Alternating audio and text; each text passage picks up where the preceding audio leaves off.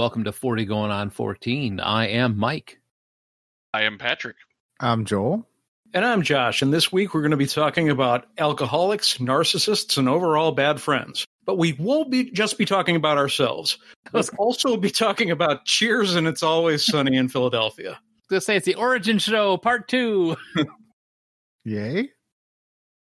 Yeah, so we've we've been bouncing this idea around for a while, and because we were looking at Cheers and we were looking at Always Sunny to try and find a then for Always Sunny, and they match up kind of. I mean, there's a bar. There's a bar. There's some narcissists. There's alcoholism. Yep, there's plenty of drinking. Yeah, but There's no kitten mittens and cheers, but you know, can't have it all. there's no toe, toe spoon, toe spoon either. Toe knife. But uh the toe knife, yeah.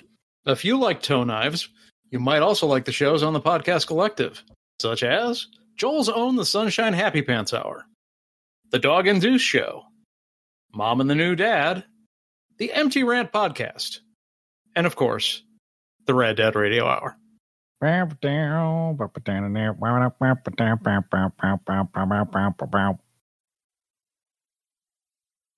Are you done? And jazz hands. Wow. now I'm done.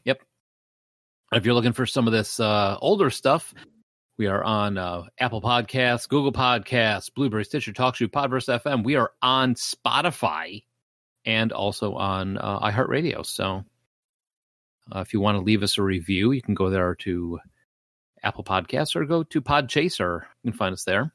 Uh, some other cool stuff we have going on. If you want to chat with us, you can go on to Discord. Our Discord is 40go14 yeah, we have actually a lot of chatter going on. We're always talking. It's good to hear from you guys. Engaging conversations just like that.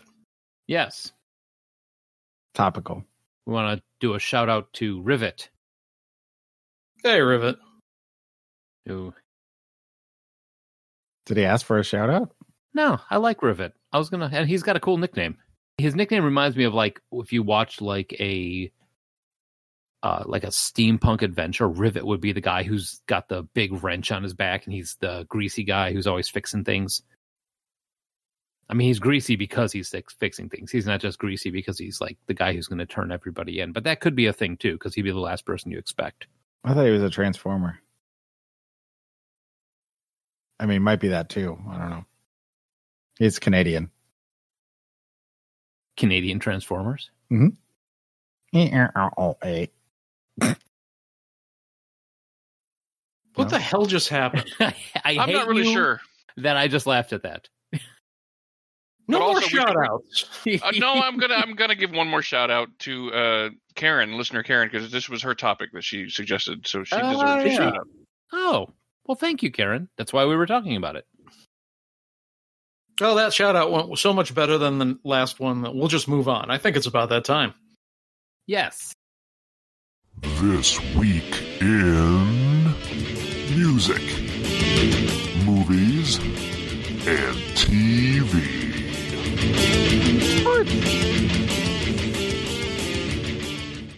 All right. So we went back in time to September 30th, 1982, which was the premiere of the first episode of Cheers, which was a lot earlier than I was expecting it to be. And the premiere of the Canadian Transformer starring Rivet. He turns into a bottle of maple syrup. And then you drink him. He doesn't turn into a rivet. What? That wouldn't make any sense. He's Canadian. They're very polite. Oh my god. They don't fight the Decepticons. They go out and frolic in the forest. I don't know. Anyway, music. A. The number So one this song. in, this this in the news. We're hiring for 40 going on 14. If you'd like to do a podcast with me and Josh, The number one song in the land was Abracadabra by the Steve Miller Band, a one week run that was ended by Jack and Diane by John Cougar Mellencamp Incorporated. no, He was just John was no Cougar. Mellencamp. He was just John Coover. He was just John. Yeah, he John wasn't Hoover. married yet. Yeah, he was just John Hoover. Yeah, this was his, this was his maiden name. Yes. So this is when it was John Cougar, not Johnny Cougar. Correct. It was that little tiny window. Or Joanne Cougar, his mom. What is he but now? I mean, now he's just you know retroactively he's John Cougar Mellencamp and everything. He's going to Not John continue to evolve into just Cougar Mellencamp. Cougar Mellencamp. We're just Melon John. Incidentally, Abracadabra is Patrick's favorite Steve Miller Band song. Ah. Ugh. I was trying to just ignore that song altogether. Yeah, that song is horrid. Isn't that like the the No, it's song- not. It's not. Don't you dare! I know what you're doing. Y- y- You're trying to work him up into a rant. It's not going to happen. No, I was gonna say whenever we listened to the Steve Miller Band when we'd hang out, that was the one song that never got played. That's That- because it's not in the range of years from the greatest hits album. Yeah, it's not on the greatest hits album. Would be one of the Oh. big reasons why it That that wasn't might played. explain it. Well, then Phil, of course, would skip. My grandma was ninety five. Click. Thanks, Phil. But anyway, I mean, he wasn't wrong. That is a bad song, but dance, dance, dance, bad song. moving on. Marvin Gaye released his last studio album, Midnight Love, featuring the single "Sexual Healing" on October first. It's a great song. Yeah. It has grown on me. I didn't like it when it first came out, but it has definitely grown on me. Dwayne Michael Carter Jr., born September 27th, is better known by his stage name, Lil Wayne. He is an American rapper, singer, songwriter, record executive, entrepreneur, and actor. He is regarded by many contemporaries as one of the most influential hip hop artists of his generation and often cited as one of the greatest rappers of all time. And if you watch the Hip Hop Evolution show on Netflix, there's a lot of people on there that will back that up. I know you guys aren't really fans. I, I don't. I don't know Of nothing him, no, no, I'm not a big Lil Wayne fan. No, I, I've heard quite a bit of Lil Wayne, and it- it's not that I'm opposed in general, just on concept. It's I've heard a lot of his shit and do not like it. I mean, based on what I saw on the show and what people said about him and kind of given his history, I respect him. But uh, this stuff I heard, I was unimpressed personally. Hmm. And finally, on October 1st, this was also the release of the Sony CDP 101, the world's first commercially sold compact disc player.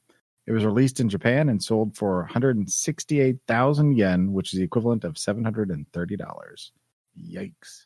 Well, I think we talked about that on a previous show, like way back. yeah, on- on, the the media show. Hmm. Like I just looked it up. Currently, it's ranging between six hundred and twelve hundred dollars on uh, eBay. To buy like one of these original ones? Yeah, Makes sense. I mean, it's a piece of history. yeah. I mean, if if you're a person who's a total audiophile, I mean, that would must be like getting like one of the old school record players, getting I don't know, maybe like a like a, uh first generation iPod. yeah, Yeah. Or a wax cylinder player or something? If anybody wants some '78 albums, I'm selling some. Remember working at the record store, you couldn't. Val was always like, uh, "People got a hundred of these in their basement. They're not worth anything." Yep, As you found out, you know already. But yep. people swear that they're worth money. You might have Nope. one weird Al Jolson recording that was only released like five copies. It might be worth something, but other than that, yeah, no. I got a bunch of old records down here. They're all like um, not vinyl. What they used before vinyl? Wax. No, not wax. There was something else. Voices. They're all polka. I've got like three binders full of polka music. Are you talking about the '78s? What I was just talking about, They're real thick records. Yeah, You hurt people with yeah, you, yeah. They're really heavy. that. If they would have used those in Shaun of the Dead, it might have actually done some damage initially. Mm-hmm. Completely. Yeah. Those are heavy, heavy bastards. All right, moving on to movies. The number one movie in the land was Amityville 2 The Possession. So Apparently, there were no other movies. Well, E.T. was like in the middle of you know its hellacious run, and every now and then some movie would come along and take it over for a week, and then it would you know drop back down, and E.T. would take back over first. And Hmm. like this is this was a one week top, and everybody's like, yeah, let's go back to E.T. This sucks. That makes sense. Bakelite. what? Bakelite. That's what the records are made of. I've actually heard of that. Yeah, it's like it's like not plastic. It's a, just like a thicker, denser plastic. So hmm. I have no idea. Interesting. Right. Uh, on September 7th, filming began on Never Say Never Again, starring Sean Connery, who played the role of James Bond for the seventh and final time, marking his return to the character 12 years after Diamonds Are Forever. The film's title is a reference to Connery's reported declaration in 1971 that he would never again play the role of James Bond.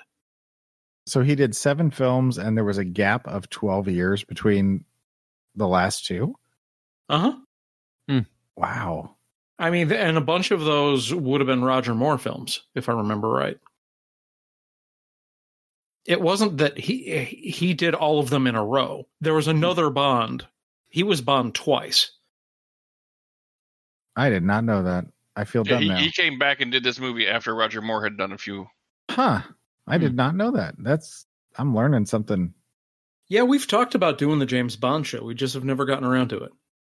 I, it's, yeah, it's a lot of, watching. It's Yeah. a lot. Maybe when the next one comes out. oh, yeah, give us a little time, a little leeway. Yeah. Yeah. All right. Uh, Kieran Kyle Culkin, born on September 30th, is an actor who began his career acting alongside his older brother Macaulay in Home Alone. His breakout role in Igby Goes Down received critical acclaim, and he was nominated for a Best Actor Golden Globe Award, as well as winning a Critics' Choice Movie Award and the Satellite Award. He's also known for roles in Scott Pilgrim vs. the World, Fargo, and Succession, for which he has twice been nominated for a Golden Globe Award for Best Supporting Actor. He's a decent actor. Like, I, he deserved, he deserved the award. Yeah. In uh, Scott Pilgrim, he was really good. Wh- who was he in Scott Pilgrim? His roommate. Oh, okay. Yeah. Watch out. It's that guy. So he looks like kind of like if you put Macaulay Culkin on Silly Putty and stretched it out a little bit. He looks like somebody wearing a Macaulay Culkin mask. That's a better ever way, better way to put it. He's like the Canadian Macaulay Culkin. That's All right, a then. rich way of putting it. TV, he says. Moving on. Now you've got me doing it, Joel. Thanks. The top shows in the land were 60 Minutes, MASH, Magnum PI, and Dallas. That's a good evening of entertainment right there. Got news, comedy, drama, action, and just Drama. drama. Drama, drama. Yeah. Drama, drama. Moving on, Anna Ragsdale Camp, born September 27th, is an American actress and singer. She is perhaps known for her roles in the villainous Sarah Newlin in True Blood and Aubrey in the Pitch Perfect series. She's had recurring roles in the television series Mad Men, The Good Wife, and The Mindy Project. Huh, she's younger than I thought. I mean, I, I figured she was younger than us, but I didn't figure by that many years. I don't really. I'm not familiar with her. I just. Really? Yeah. No. You'd probably recognize her if you saw her. Yeah. Maybe. I didn't look her up. Oh, yeah, you totally would recognize her. Born September 30th, Lacey Nicole Chabert. Chabert? Chabert? Chab- Chabert. Chabert? Chabert. Chabert? Chabert? Chabert. yeah. Listen, Lacey Nicole Chabert. Chabert is an American actress and singer. One of her first roles was playing Erica Kane's daughter on All My Children, but she gained prominence as a child actress on television for her role in the television drama Party of Five. She voiced uh, Eliza Thornberry in the Wild Thornberries franchise and was also the voice of Meg Griffin during the first season of Family Guy in film, she's appeared in Lost in Space, Daddy Daycare, Mean Girls, Black Christmas, and the acronym of the week, which is NATM. I'm pretty sure that just stands for Northern Arkansas Takes Meth. That's, Is that like is a that people? news program? No, It's people a just say it, documentary. they say it so often they just made an acronym for it. Yeah, you're. You're not wrong that that you know that that could be about a documentary, but uh, no, this is actually not another teen movie. Not another teen movie was one of the movies that when I was my grandmother was still alive, the rest of the family would go somewhere and she's like, "Oh, let's watch a movie. What do you want to watch? Something funny." Oh, let's watch this. Not another teen movie. It looks it looks the reviews look like it's supposed to be really funny. Man, if you've seen it, that first opening sequence if you want to talk about an awkward sitting, awkward moment with your grandmother watching that, Is it more awkward than watching American Pie with a church group? might be neck and neck. But she's also appeared in 18 different Hallmark Channel movies and four Hallmark movies and mysteries movies. Hallmark movies and mystery? Speaking of which, Why don't they Oh, just okay. call it Hallmark Mysteries? That's stupid. we should add Party of Five to the list because there is a new show that has is starting or has started. Yeah. Shouldn't there be more than five in the party by now? Well, it's a It's a Donner Party. Donner party of five, four, keep the number, keep the numbers. Up, three. you know. it's, it's it's a reboot, but with a Hispanic cast instead of a. If you ever go to a restaurant where, Party of Cinco. where they call out, like, can we get the, the Teskey party or whatever the last name party is, that sort of thing, I, I always love to give my name as Donner. We have Donner Party of Five, please. Donner that. Party of Five. Oh, you took too long. It's four now. I thought there were five of you. We We already had our appetizers. yes. See, Ah. what you got to do is you got to have someone else in your group put that up so you still get your table and they call the Donner party and then they can't find them. Oh, that's oh. good. I like that. Searching for the Donner Party. Is the Donner Party out there? Nope. Speaking of things that we should have on the list, Knight Rider, which has a remake with David it is on the Hasselhoff. Yeah, with Da- oh, well, good. with David Hasselhoff debuted on September 26th. Other shows that debuted this week are At the Movies with Gene Siskel and Roger Ebert, Square Pegs, and Remington Steele. Wow. Yeah, I forgot this was 82. So that I at first I was like, holy crap, that Yeah, I thought that was earlier, but nope, that, that's about right. Square for- Pegs. That's with uh, what's her face before she turned into a horse. Sarah Jessica Parker. Yep. Yeah, and all right, I have to say I love Remington Steele. I do too. That's- Yeah. cool. I got the first season on box set. I loved Knight Rider, but then as an adult, I rewatched Knight Rider, which is why, partially why I've been dragging our feet on this topic. Because it is Well, not fucking old. We're on fire. Right. Yes, exactly. I don't want to watch the newer show anyway because there's like, like it turns into like a Ford F one fifty, or like a motorcycle or a jet or something. I don't know. It's gets weird. You know what they need to make remake is um Automan Oh, I used to watch that show. with, with uh Desi Arnaz Jr. Yep. Looked like they were like, hey, that Tron technology is not, you know, doing anything. Let's try using some of that. Imagine doing if somebody good got their hands on um Turbo Teen. well no I the White think- Shadow. maybe I was thinking mother of the car. Jesus Christ Cop Rock. ooh yeah uh, Max Headroom It could be interesting if they did it with the right people, or if they got Matt Frewer back. He's still around. It would have to be AI this time. Yeah, I, I was going to say, I'm not sure the original concept's actually particularly interesting anymore. but they could tweak it, and it could be. not so much I mean did you did you see the original movie the 20 minutes into the future Yeah, I mean, that's the thing is it also suffers from being compared to 20 years of cyberpunk that took the same thing and did it kind of better. Yeah. I'd still watch it, but, you know. All right. Well, that's it for TV. On to Sports. Born September 24th, Paul Albert Ham is a retired American artistic gymnast. He is the 2004 Olympic all around champion, a three time Olympic medalist, and the 2003 World All Around Champion. Ham is the most successful American male gymnast in history, one of only two American gymnasts, along with Simone Biles, to win the all around title at the Olympics and the World Championships. His twin brother Morgan Carl Ham is also an Olympian in 2000 and 2004 and a silver medalist in the team competition at the 2004 Olympics. He also was a member of the silver medal, medal winning team at the 2003 World Championships. Ham was named to the 2008 Olympic team but withdrew from it due to injury. Morgan Ham. Paul Ham is the one that won everything. How much would that suck? Your twin brother has all the records, and you're like, I got a silver. Like most families, most families that'd be like, "Holy crap, that's amazing." His family, they're like, "Yeah, well, your brother, you know, did all this other stuff." Well, at least my cousin John hasn't won anything. Okay, somebody got it. I, I I got it. I just yeah. Yeah. Meow. There it is. I'm sad for you.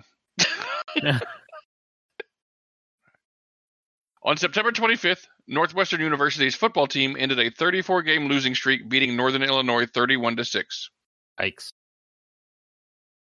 And lastly, Holmesdale Carl Nitschke was an Australian cricketer, the son of Carl Herman Wilhelm Luder Richard C.H. Nitschke, Yikes. and nephew. Yeah, how much would that cost to get that carved into a tombstone? What I, I want to get my towel monogrammed. You're going to have to buy another towel. And nephew to Richard Nitschke, the famous baritone. Oh, yeah. Yep. Oh yeah. In addition, Nitschke's grandfather Wilhelm Nitschke was the founding owner of the Hackney Distillery. Holmesdale was described as a left-handed bat of belligerent inclinations. Whatever that means. Belligerent inclinations. Nitschke played in only two tests and could probably be considered unlucky to have arrived at his best years at the same time as cricketing greats such as Don Bradman, Bill Ponsford, Bill Woodfull, Archie Jackson, Stan McCabe, and Alan Kippax. That is bad luck. All those giants. He had far more impressive statistics in domestic first class cricket, where he scored 3,320 runs at an average of 42.03, including nine centuries. After his cricket career, Nitschke became a successful racehorse breeder, and then he went and died on September 29th. Absorbed. Belligerent inclinations. I'm guessing that means he was like trying to hit the ball directly at people. Yeah. Or hit people that were standing behind him, or just in general, just not a good sportsman. Swinging the bat around while he was running. trying to take people out. Oklahoma, Oklahoma, Oklahoma, just running around. I would like- totally watch that. He was like John McEnroe. He just was shouting profanities at people. Oh, I thought you meant he was playing tennis on the cricket pitch. That'd be pretty belligerent. That is belligerent. Okay, so I looked it up. There's a Hackney distillery in Washington, North Carolina, and they make gin, but I don't, I'm pretty sure it's not the same one. It- it- he- they're from Australia. Yeah, I looked up I looked up Hackney, Australia. It didn't show up. And then you got a thing for New Zealand. You could reserve a table. In Australia? Okay, let's get out of here. Play us off, keyboard Joel. Do, do, do, do, do, do. Dude. They got sticky toffee pudding. Sir, we're done. Sticky toffee. Pudding. Right. So Cheers. I don't know. It's it's one of those shows that when we go to the Twee and it shows up in the top three shows of the of the year or of the week, no one's surprised by it. When Cheers was on TV, it's like almost nothing else was. Right. 275 epi- uh, episodes, 11 seasons, huge cast, a really catchy earworm type of theme song where everybody knows your name. And started in 82, ran to 93, created by the teams of James Burrows, Glenn Charles, and Les Charles, set in Boston. Main theme song, like I said before, is written by a guy uh, known by Gary Portnoy. That's what he's known for, writing the Cheers theme song.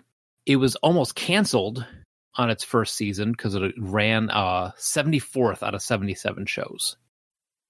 Jeez. Yeah, ton of characters, but it, it survived. They gave it another chance and uh, got this cast for it. We have Ted Danson. Uh, you may know him now from The Good Place. Uh, Sam Malone, And Curb Your Enthusiasm. True. And the on again, off again, then on again owner of Cheers. Uh, Rhea Perlman, Carla Tor- Tortelli, the barmaid, eventually bartender on there. John Ratzenberger as Cliff Clavin, the know it all of the bar. George Wendt as Norm Peterson. Who like to eat beans. Norm. Norm. Everybody want I, I I just want to go to any place where I am greeted like Norm is. I, so the song was right. yeah, I just want to. go I mean, I want somebody. I, I would love to have have a place where I could go to where people would like cheer me when I walked in the front door.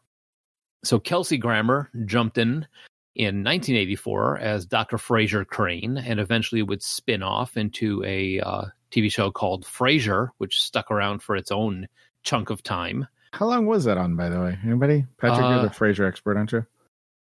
I don't What? know how long was Frasier. Frasier on. Uh, I think 12 seasons, if I remember correctly. 12 or 13. It, yeah, it was a while. Really? Holy crap! I'm looking it up. Well, Yeah. Of uh I'm gonna keep moving. Wo- A very young Woody Harrelson as Woody Boyd. Uh, he showed up in '85, but we'll get a little bit more into that later. Kirstie Alley showed up in '87 as Rebecca Howe. Uh, Shelley Long as Diane Chamber from 1982 to 1993. BB or Baby? Baby Neuwirth. Baby Neuwirth as Lilith Stern Sternin, Dr. Frasier Crane's wife, and uh, which she would actually carry over into uh, his TV show Frasier also, and then I mean, all of them would except for Kirstie Alley. yeah, at one point or another they did show up, didn't they? Yeah, when we get into trivia, I'll revisit that because that's that's a trivia point that I didn't see in the trivia. Frasier Yeah. ran for 11 seasons from 1993 to 2004. Nice. That's crazy. So we got 22 seasons out of TV out of one idea for a show. All right. And then Nicholas Colasanto as Ernie Coach Pantusso for 71 episodes from 82 to 1990. And Al Rosen, who doesn't have a picture in here, for 87 episodes from 83 to 89. You Do you know who Al, Al Rosen is? Yeah, He played Al. the old man at the bar who always Yeah. like just interjected the, the, the greatest little one-liners all the time. Yeah, the one guy. Sinatra. Who's the biggest wig of them all? Sinatra. dance, uh, postman, dance. Al oh. Rosen was a baseball player. No, he was an actor. We just went over that. Yeah, but when you look up Al Rosen, The actual Mhm. Al Rosen was a baseball player, I'm looking. or is that a I'm different dou- guy? Ah, it's a different guy. Damn it! I was like, that's cool. They had an actual baseball player on there, but no, he wasn't. Yeah. Yeah, well, of the main cast, not counting Al Rosen, aside from Nicholas Colasanto because he was dead, every one of these actors eventually appeared reprising their characters on Frasier, except for Kirstie Alley. And Kirstie Alley went to the producers of Frasier and s- uh, said, "You know, I, I don't want to be on Frasier because I'm a Scientologist and we don't believe in psychology." To which the producer said, uh, "I don't recall asking you." Ha. Wow. Yikes. Yeah. Yeah, apparently once she became a Scientologist, she became kind of intolerable, was what they said. I mean, she had her own show anyway, so That tracks. All right, so some other trivia on this one. The show started with Sam walking out of the pool room, and the final episode closed with Sam walking back into the pool room. I That's kind of cool. that.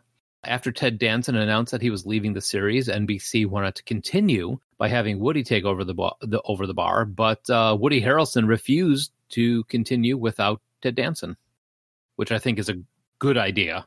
good decision on his part. They they just wanted to keep milking that cow for more money, and it would not have been the same. I, I remember people were devastated when they announced the Cheers was over, but it it was time. hmm And good on Woody because look what he's done with his career since then. Both of them, as a matter of fact. But I mean, Woody turned into into a very, very lucrative film career. Yeah. I'd call him at some points in his career he was an A-lister. I I still kind of think he is. I think Woody Harrelson's going to be the next uh, Bill Murray. And you know, I, I would I would argue that he slipped to B status. I mean, he's not a Tom Cruise. He's not a Denzel Washington. He- hmm. On his own, he's not going to be headlining the biggest blockbuster movies, but he's still a respected actor, and he's constantly going to get in those big movies as the guy halfway down the cast list. Yeah. All right. So Cliff Clavin wasn't in the original script. John Ratzenberger auditioned for the part of Norm, actually, and uh, they thought he wasn't suitable. He then asked the writers if they had a bar know it all character and then improvised Cliff Clavin for them. Uh, they were impressed by this and actually created Cliff for John Ratzenberger to play in the show. Hmm. That's a Yeah. bold move to walk into an audition, get told you're not right for the part, suggest another part, and then have them create something for you. Well, I mean, but That's- we've seen that before with like um Aubrey Plaza and uh, Parks and Rec. Though, though I will say that she did not suggest that they make one for her. Was that Aubrey? I thought it was Jerry. No, I th- I think it was Aubrey Plaza that she came in and did her audition, and they were like, "We don't know where we're going to put you, but we want you in this show," and they created the character for her. At least that's what I remember. But uh, Cliff was originally to be a police officer, but producers felt that his being a mailman would give him a little bit more access to information regarding his trademark little known facts. Uh, many of Cliff's little known facts were actually ad libbed by John Ratzenberger, with the script simply written to cue him into the lines and start doing a fact. Hmm. Which is kind of awesome. because I always like Cliff Clavin. He's a fun character. He he really is. Uh, Cliff and Norm are probably the ultimate bar flies that you would want in your bar. You know, the two of them to ban- bantering off each other was just fantastic all the time. Although Norm might drink you out of a bar since he doesn't pay. He's got a running tab. And he he's got a running tab, but he always kind of gets somebody else to pay for him. Luckily, he only drinks draft beer, which you know is if you're gonna support somebody's alcohol problem Yeah. to a bar, I would prefer they only drink draft beer rather than drinking hard alcohol.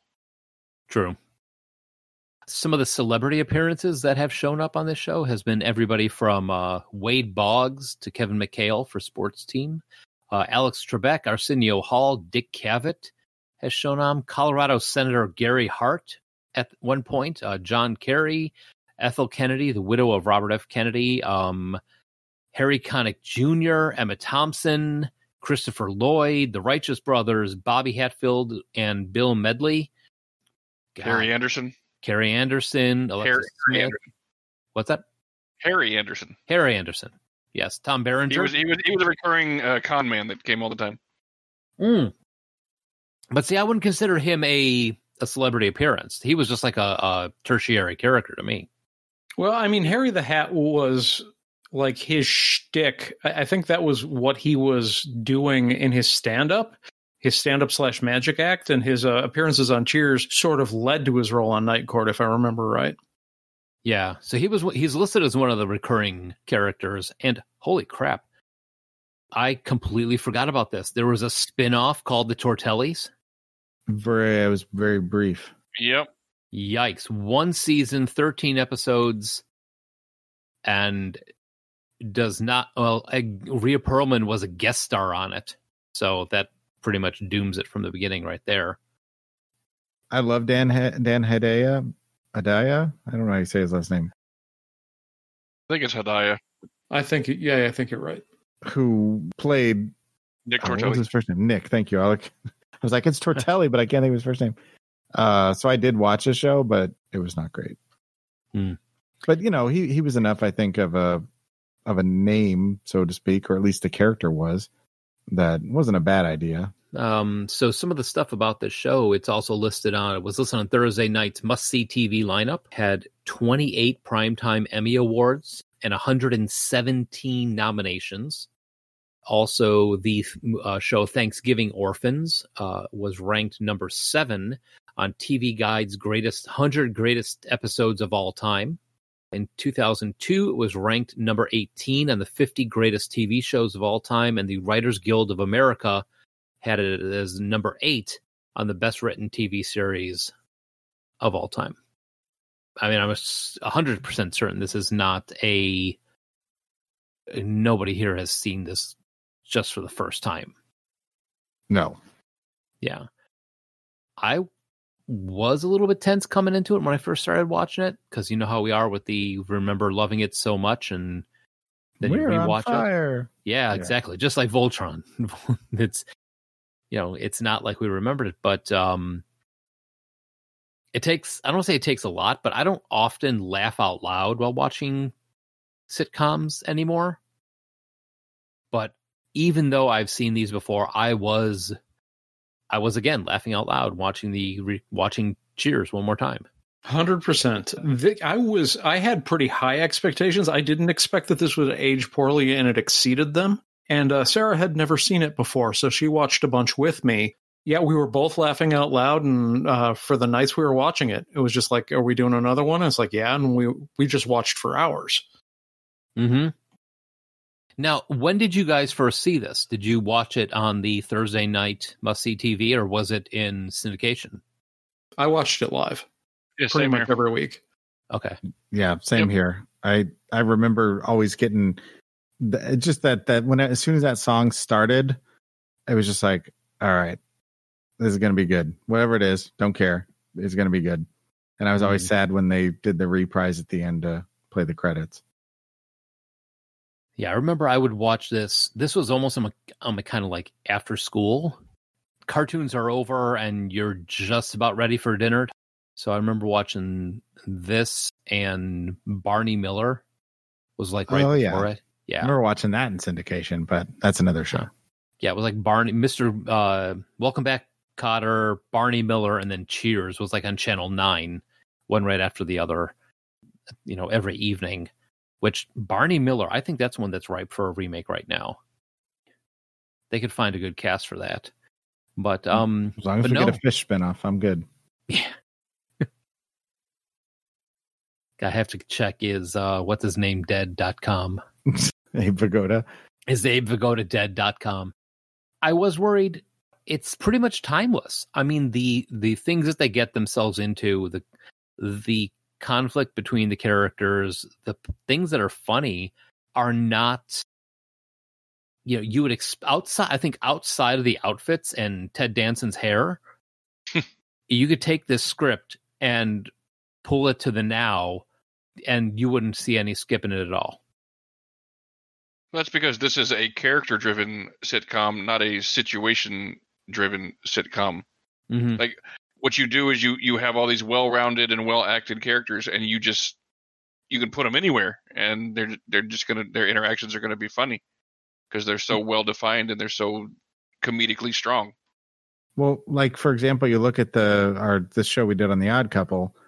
Uh, the the now version of it is exactly what you're talking about, Patrick. At least I think, where it was more about here's a situation, put your two characters in it, laughs, you know, comedy ensues. Here, you know, it, like I said, it's more it's more character driven than haha funny pratfall whatever sort of thing. Hmm. And I found going back and watching this again, and I kind of skipped. I started watching like the first five episodes in a row, just kind of get that initial, and then I uh, kind of start, and then I watched the the last three episodes for the finale, you know, the series finale, and I watched some various episodes in between. And even though some of the characters change, the the situations change as far as you know, like Sam sold the bar and then came back and all that. It was always consistent. Like no matter what season you pop into, the writing is consistently good. It doesn't matter what scenarios change or whatever. Because some shows, you know, they have their ups and downs. I didn't find any episodes where I was like, huh, that wasn't very good. Well, this was one of the first sitcoms or uh, com- comedies that I can remember that uh, leaned heavily into the will they, won't they with uh, Sam and Diane. And even with Diane leaving for uh, a period of time and coming back, uh, that was a big part of the show. And deciding to have them not really get together until the very end, I think was a really strong decision. Because we saw with Moonlighting and many other series how they make the other choice and it's just not good. hmm They don't they don't leave the tension there for as long as they should. They jump into it too quickly to get that relationship storyline going, and then they they write themselves into a corner. Mm-hmm. But what I liked about what I think I liked about Cheers the most is that you would see this almost transition of the characters when they would come in. So you've got Diane Chambers walks in and she's this uh, grad student. She's a writer, and she always was. I don't want to say kind of pretentious. She was always kind of like uppity or around people, but eventually it seemed like Cheers drew her in, and she became one of the regulars. Who you see it most with is Frasier Mm-hmm. where where he comes in and he, you know, he's this uh, psychologist when he first comes in there and he's quoting things and very high educated man. And then by the end of it, he's sitting next to, I I think when, when people became the actual regulars of the bar, they transitioned from the side of the bar by the door all the way to over by Norm and uh, Cliff. Well, and you look at one of the episodes that comes up consistently in the top 10 lists for this show, the snipe hunting episode. Mhm. That's kind of where Frasier became one of the guys because he went out. They thought they had, you know, played a joke on him. Of course, he had figured it out. And then he ultimately was playing them to get back at him. And it was kind of like the first moment where you kind of saw that he wasn't this kind of pretentious, blowhard, male Diane ish character. He was essentially another regular at the bar, like you were saying. Yeah, one of the guys. And Yeah.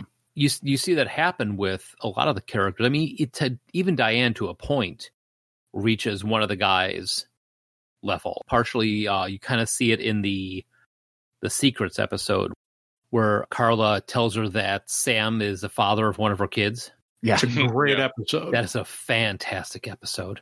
And that's the thing is like I think they could redo Cheers, but I, I don't want them to because there's no reason to.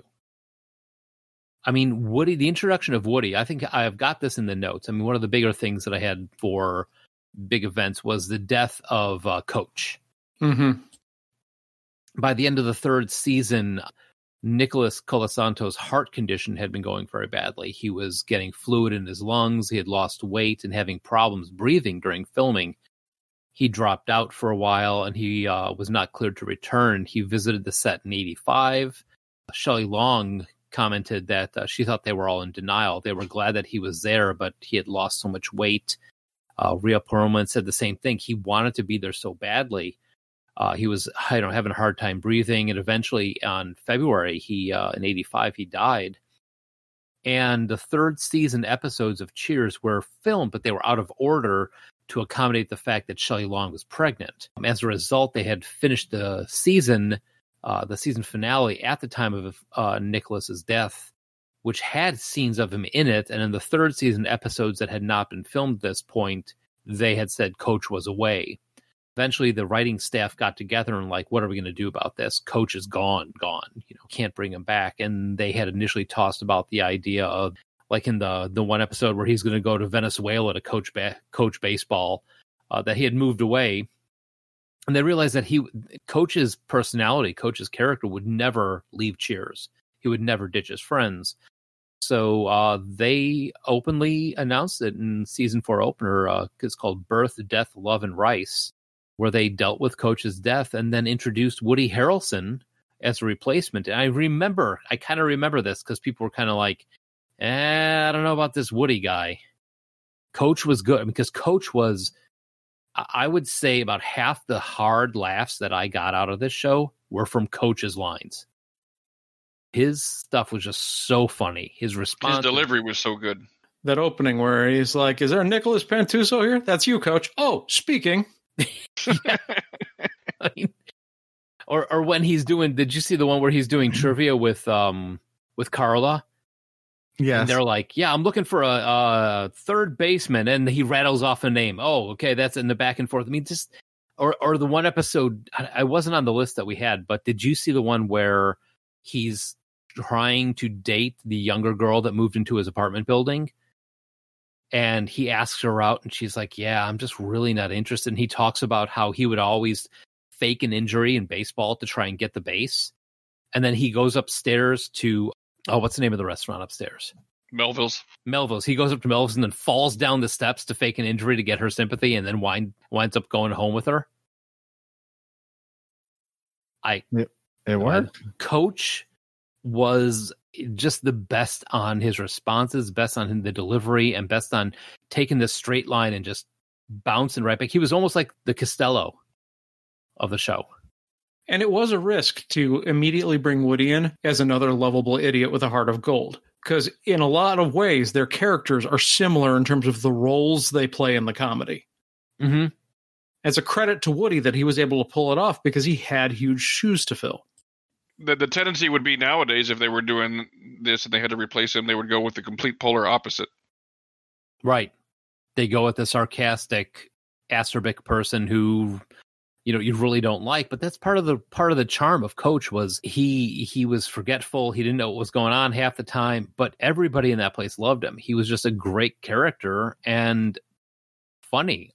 Well, I think one of the things that that made his delivery so because I agree with you, he he was one of my favorite characters. And going back and rewatching it, I forgot how funny he was. Is he's one of those guys that he'll set up the joke, he'll make the punchline, but then he'll he'll keep going, and there's more to the joke. And you're you're laughing at the first part of it, and he says something else. And you're like, wait, what did he just say? And then you start laughing harder because th- there was more to what he had to say. It wasn't that it wasn't just the usual setup.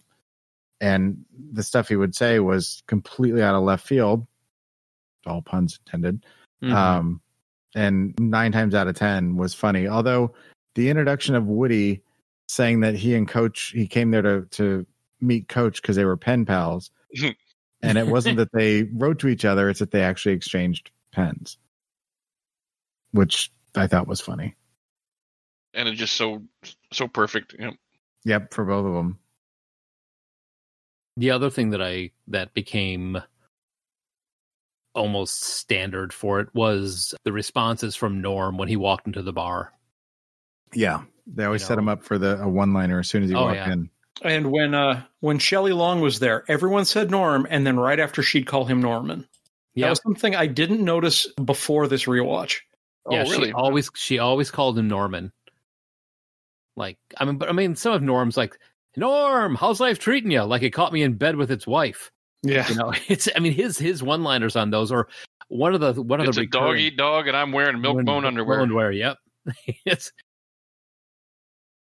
How's the beer sound, Norm? I don't know. I never listened to him. a little early for beer, isn't it? So Florida cornflake in it. it's um, my my other thing that I always thought was funny was the returning joke of Norm when he would take off his coat, like when Oh yeah, the pits. Yeah. yeah when the one episode where they get the scale. Yeah, stop. Like, I got to date tonight. I don't want to get don't- I don't- pissed. I don't Well, get we'll pissed. stop you Before- before your before you- socks get wet. before your before your shoes start squishing. yeah, that's what it was. Yeah. It was. I mean, there were so many go-to jokes, but the thing is, there, like the the quote from Norm every time he walks into the bar. That was a standard. You always got that. You always got the well. It's a little known fact from Cliff Clavin, but like those, there was enough of those little ones that they're spread out that they made me laugh every time I saw it. Also, the conflict between um Carla and Diane. Well, even But- after they, they were friends, they were still always button heads. Oh yeah, yeah, they were they were fantastic. But Pat, you brought this up when we were talking about this show that apparently Diane hated Frasier. Shelley Long did not like Kelsey Grammer at all as an, as actors. Uh, Kelsey Grammer is famous for being difficult to work with, not because he's an asshole, but because he's a raging alcoholic. Oh, Uh, he would frequently show up to set drunk on Frasier and on Cheers, and then as soon as they would call action, he would just completely sober up and do his lines to perfection. And then as soon as they call cut, he'd go right back to being all right. and Shelley Long did not like that, and she did not like him as an actor, as a person, as anything. And the two of them did not get along. And she uh, used to tell the writers that she wanted them to give him, you know, worse lines because she couldn't stand when he got laughs and she didn't, because they did record in front of a live audience. And you know, they they eventually got to the point where they told her, "It's like, it doesn't matter what lines we give him, he's going to pull them off. He gets laughs no matter what lines we give him. So, you know, what do you want us to do? He's gonna, he- he's a funny dude." and they wouldn't they, they wouldn't and couldn't fire him she just had to deal with it and one of the reasons she ended up leaving was because their because of their conflict not the only reason but it was one of the reasons it contributed that's interesting that you say that he just sort of snaps into place for it. That's I, I never knew that about him. yeah he, he was very very well known to be a little bit of the drunkard Hmm. yeah when nbc when they signed him to a i think it was his second or his third contract uh, on frasier they gave him as a bonus a $75000 dodge viper and it was like not even six weeks later he got drunk and, and totaled it Oh no, Yeah. So they Wow. bought him another one. huh? So, did you know that there was a Cheers live on stage event? 2016. Yeah. No, Shubert- never heard of this. Yeah, Cheers live on stage uh, opened at the Shubert Theater in Boston. It meshed pieces of the original TV series and was adapted by somebody named Erik Forrest Jackson. It starred, uh, you know, a bunch of people: uh, Grayson Powell, Sam Malone. It was scheduled to tour through somebody named Buzz Roddy as Cliff Clavin. That's a heck of a name. I'm gonna search that scheduled to go through 2017 never made it out of 2016 it was canceled so Hmm. yeah so who's who's buzz roddy oh he's got his own webpage Woody's uh, friend. buzz oh my god he looks. He's a cliff clavin He looks just like John Ratzenberger. Yeah, i'm sending you his webpage right now he if you were to ask who's going to play cliff clavin this guy i think would be it he looks like he would make a great great cliff clavin Oh, I've seen that guy in other stuff. yeah Yeah, he's one of those character actors who I if I I couldn't have pulled his name out if you'd given me a hundred guesses, but yeah Buzz Oh. Roddy. A little bit of trivia about me. I actually got the Cliff Clavin Award at work last year at Christmas time. They actually made an award just for me. Kind of like uh, Ratzenberger made the character Yeah. just for him. Well, they they subtitled it most likely to make an obscure reference and then take 10 minutes to explain it to you. Yeah, that tracks. Yeah, I'll say they're not wrong. I mean, that's I'll own it. So uh yeah, so how about uh we take a break and we come back and we talk about something that kind of lines up Always Sunny in Philadelphia. I'll take your silence as consent. Ew. easy there, Dennis.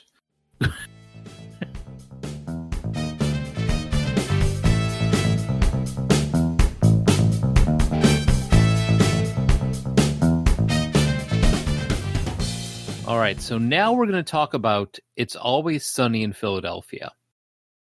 The best way I can describe the connection is let's say you took everybody in Cheers and distilled out all the goodness in them. And you would wind up with the cast of Always Sunny. It, it's almost like if you took Cheers, mixed it through a Seinfeld filter, but then ratcheted everything up. I don't even know how to. I mean, I know we made the connection. It's uh, adventures of people that hang out in a bar. Yeah, that's that's really the only connection. Right. Ensemble cast in a bar. Right. So um, we're going to start off with the cast. We got Charlie Day, who's playing Charlie Kelly in all all episodes. Glenn Howerton is Dennis Reynolds. Rob McElhenney is Mac. Kaitlin Olson is Dee Reynolds. Danny DeVito, oh, as Frank Reynolds. Mary Elizabeth Ellis as the waitress, and David Hornsby as Rickety Cricket. Rickety cricket. So some trivia on this one.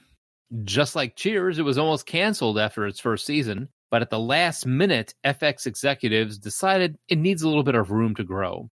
It has now gone from the brink of cancellation to being one of the highest rated and most popular shows on FX. And now, when the 14th scheduled season ended, it has gone past the longest running live action comedy series record. Yeah, That- fifteenth season. Fifteenth season was announced, I believe, right? Oh, did we ever figure out what it knocked out of the other No. round? No. No, I was just going to add on to this because it was not only can- almost canceled at the end of its first season, it was again almost canceled at the end of its second. Oh, Basically, they're just like the problem here is that nobody knows who you people are. You need to add a name to this, somebody like Danny DeVito. And Rob McElhenney was just like, well, I don't want to do that. This is a special thing because we're all no names. It's sort of the point. And they're like, well, okay, I guess show's over. He's like, Danny DeVito, huh? so let me get that. I'm actually gonna. I'll jump to that trivia. So Oh, I missed that was in there. yeah, so uh, they got Danny DeVito for season uh, season two, and the thing is, is they're like, all right, we want Danny DeVito. Like, awesome. He has 20 open days to be able to do this before your season goes live. So, in 20 days of shooting season two, the production crew worked on all 10 episodes of the season at once, often shooting scenes from multiple episodes in one day. To just cr- in 20 days, they shot 10 episodes, which is ridiculous. They, they they wrote the entire season out. They would shoot like one scene from episode three, and then while they were on that certain location, they knew they needed it in episode eight. So they'd all you know change clothes and get ready, and and and all the continuity people would write down what everybody was wearing, how they, and they'd get them all ready to film another scene in that same spot. So they'd film like one scene from episode three and one scene from episode eight and another scene from episode ten all in the same day, and then go to the next day and do it all over again with different scenes. I just looked this up, and I, I I'm trying to see if there's any other sites that can back this up. But 12 seasons. Oh wait. What it was tied with was the Adventures of Ozzie and Harriet. Harriet, Well, Yikes. if that's what you're looking for. uh, yeah, 14 seasons because below that was Two and a Half Men and Big Bang Theory at 12, and then Ozzie and Harriet Right was 14. My Three Sons, which really I don't know, you count that? I guess it's a live action comedy, sort of. Yeah. Was also 14, but now It's Always Sunny is is number one. I, the people that made Ozzie and Harriet, if they're still alive, must be like, what the hell? right, talk about day and night. What is this? All right, so Charlie Day uh, once called the show's opening credit sequence the cheapest credits ever, saying that they literally just shot montage footage on a digital camera while driving around Philadelphia. So that when that opening sequence, when they're you show you see the uh, stadium and everything, and it, it's just literally them driving in a car and taking pictures, which is kind of awesome. Also, June 2011, it was reported that uh, Rob McElhenney had gained 50 pounds in the previous six months. He had stated that he noticed characters from other sitcoms continually get better looking as the series progresses, mainly because the budgets get bigger and that means more and better makeup people, but he wanted his character to do the opposite. Co star Glenn Howerton started referring to the character Mac as Fat Mac, and when McElhenney asked if he could be called Big Mac, Howerton then responded with, I'm going to call you Big Fat Mac. I have so much respect for Rob McElhenney to pull this off. And Pat and I were actually talking about this before the show, but not only did he gain 50 pounds, but he got cut later on and nobody mentioned it. Yeah, that was his next thing. Is once this wasn't funny anymore and he went back to his normal weight, he decided to go in the other direction because it was a big deal on other sitcoms that if the star got into another project, like they had to do a movie and they got ripped, they'd go back to their show and they'd make an excuse to have that star take their shirt off and everyone would be like, "Oh wow," and they'd make a thing out of it. So he decided that he was going to do this. And then when Mac took his shirt off, the gang was not going to react positively whatsoever. Yeah, the one of the first things Dennis told him once he came back, he's like, he kept still saying he he was fat. Look how you gained weight. Yep, they kept saying, yeah, exactly. You could shred cheese on his abs, and he's like, "You look, you look like you gained a little weight there." Right. Yeah. He was in good shape before he gained the 60 pounds. And then afterwards, he was like beyond what he had show first started out. Yeah, but he's like Ryan Reynolds level of of cut where he's well, not. yeah, like Marvel movie for one shot with your shirt off level of cut. right. and why? Why not? Because Yeah, he did it just because. Yeah, And got to imagine the dude's 43 years old. It gets harder and harder the older you get to do that kind of stuff. Yeah. I saw him in an interview talking about it. He's, you know, and they're like, "Are you going to keep yourself this way?" He's like, "Oh no." He's like, "This is." He's like, "This is ridiculous. What you have to do to look like this." He's like, "It's absolutely ridiculous. I'm not going to let this let this stay this way." All right, so some other trivia that I didn't put on there because I want to hear you guys' reaction to it. The Nightman cometh live. Uh, in Yeah, I wanted to. I've heard about that. 2009, the cast performed the entire musical "The Nightman Cometh" in New York, Boston, Seattle, San Fran, L.A., and Philadelphia. And the waitress and Artemis were both in it. Uh, actually, Rhea Perlman assumed the role of Gladys in this, and they did the show in about 30 cities and wound up just doing it in uh, they wanted to do in 30 cities they wound up doing in just six they added two new songs and a lot of more improvisation which i'm sure that must have been friggin' hilarious. But if you're looking for it if you get the season four dvd box set the la performance that was filmed at the theater called the troubadour was a bonus feature. Well, and I just saw something with Rob McElhenney was a quote from him somewhere where somebody had come to him and said, "I'd like to see about producing a film version of The Nightman Cometh, like making it into a movie." And he's like, "Dude, if you want to take the time to put into it to make it a thing, go for it." He he, he didn't even want rights to it or anything. He's just like, just if you'll if you're willing to do all that, go go right ahead. Because it's just so ridiculous. Got to pay the troll toll. Gotta pay the troll toll. toll. There is a Russian adaptation of It's Always Sunny in Philadelphia that premiered on the TNT Russia channel in 2014. I can't pronounce, uh, let's say, V. Moski Vazedga Noslencha comes out to It's Always Sunny in Moscow. And just like the original, centers around four friends in Moscow who own a bar called Philadelphia and their adventures. Oh God. I want to see that so bad. I'm I'm guess it's out there somewhere. It's got to be out there, so I'm sure Pat can find it. I'm sure it's in Russian too. I. I am. I don't care. I just want to see. I just want to see who they have. What what Russian did they find that matches up with Charlie Day? I'm smitten. Also, there's a book. Did you know that there's a book based upon uh, Always Sunny? In I uh, did not know that. What kind of book? 2015, there is a book called The Gang Writes a Self Help Book The Seven Secrets of Awakening the Highly Affected Four Hour Giant Today. I am not surprised, but I did not know this. Yeah. This is a thing we now know, and I want to read it. You see that door marked pirate? You think a pirate lives in there? it says private, Charlie. This this show is so quotable. Wild card, bitches. Oh, that that episode with the pirate door, though. Oh yeah. When it ended, I went, "Oh no!" I was like, "Oh no, no, no!" And when Frank has to come to your rescue, yeah. Anyway, sorry, you were saying.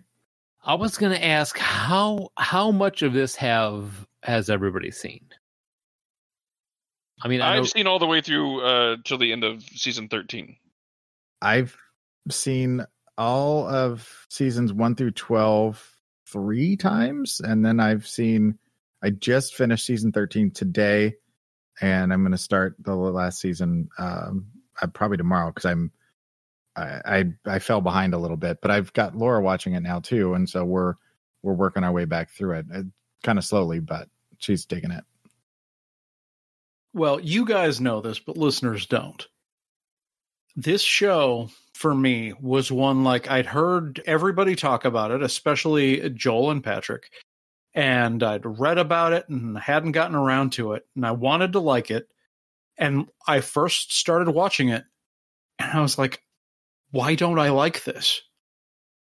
I kept watching more, like waiting for the turning point when I was going to like it, and I just didn't, so I stopped.